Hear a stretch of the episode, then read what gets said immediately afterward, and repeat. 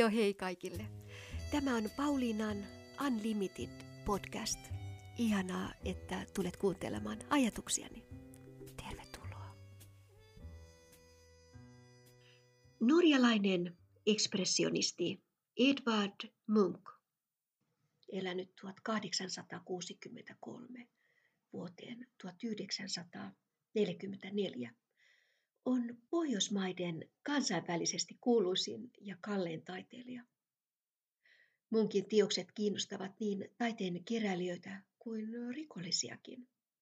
Hänen tunnetuimmat maalauksensa maksavat miljoonia euroja. Munchin legendaarinen huutomaalaus on myös yksi maailman mainekaimmista taideteoksista ja eksistentialistisen tuskan ikoni. Samasta aiheesta taiteilija teki neljä versiota. Toukokuussa kaksituhattakaksitoista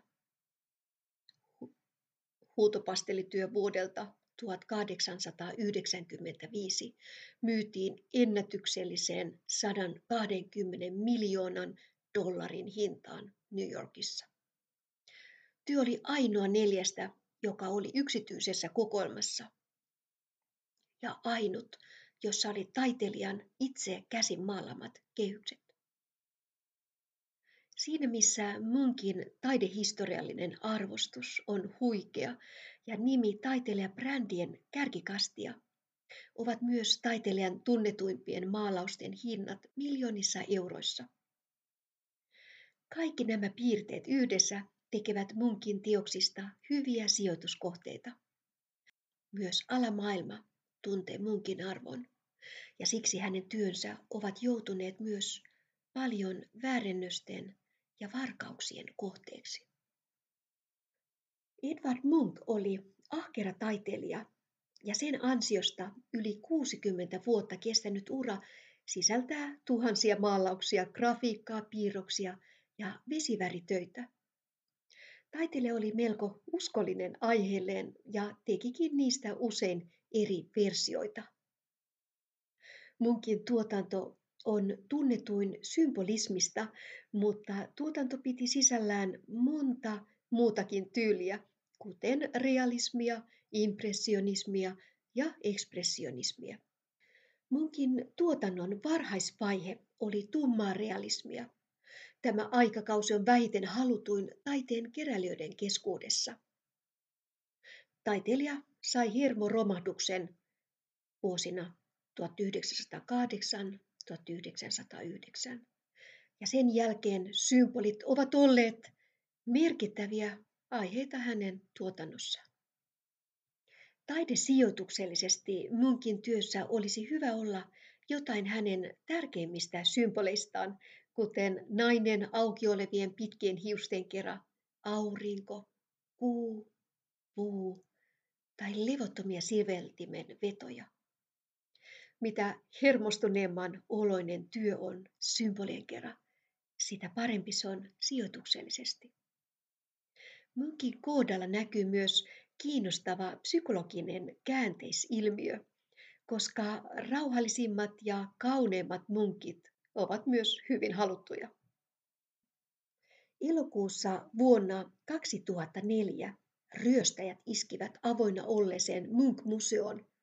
Aseella uhaten ryöstäjät pakottivat seitsemänkymmentä vierasta maahan ja uhkasivat teloittaa vartijan. Rikolliset ryöstivät huudon ja madonnan ja piilottivat maalaukset patjan alle käyttämättömänä olleeseen linja-autoon. Töistä luvattiin kaksisataakolmekymmentätuhatta euron vihjepalkkio. Huudon arvo oli yli seitsemänkymmentä miljoonaa euroa ja Madonnan markkinahinta noin kolmekymmentä miljoonaa euroa. Vesivahingosta kärsinyt huuto ja useista repeämistä kärsinyt Madonna saatiin takaisin vasta kahden vuoden päästä. Työt oli varastettu pankkirosvojen neuvotteluvalteiksi, mutta tämä ei kuitenkaan käytännössä toiminut. Kymmenen vuotta aiemmin, vuonna tuhatyhdeksänsataayhdeksänkymmentäneljä, Norjan kansallisgalleriasta varastettiin toinen versio huudosta.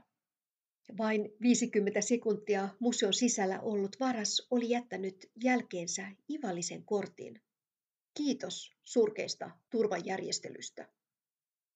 Onneksi tämäkin huuto saatiin takaisin museoon alamaailmaan soluttautuneen poliisin ansiosta.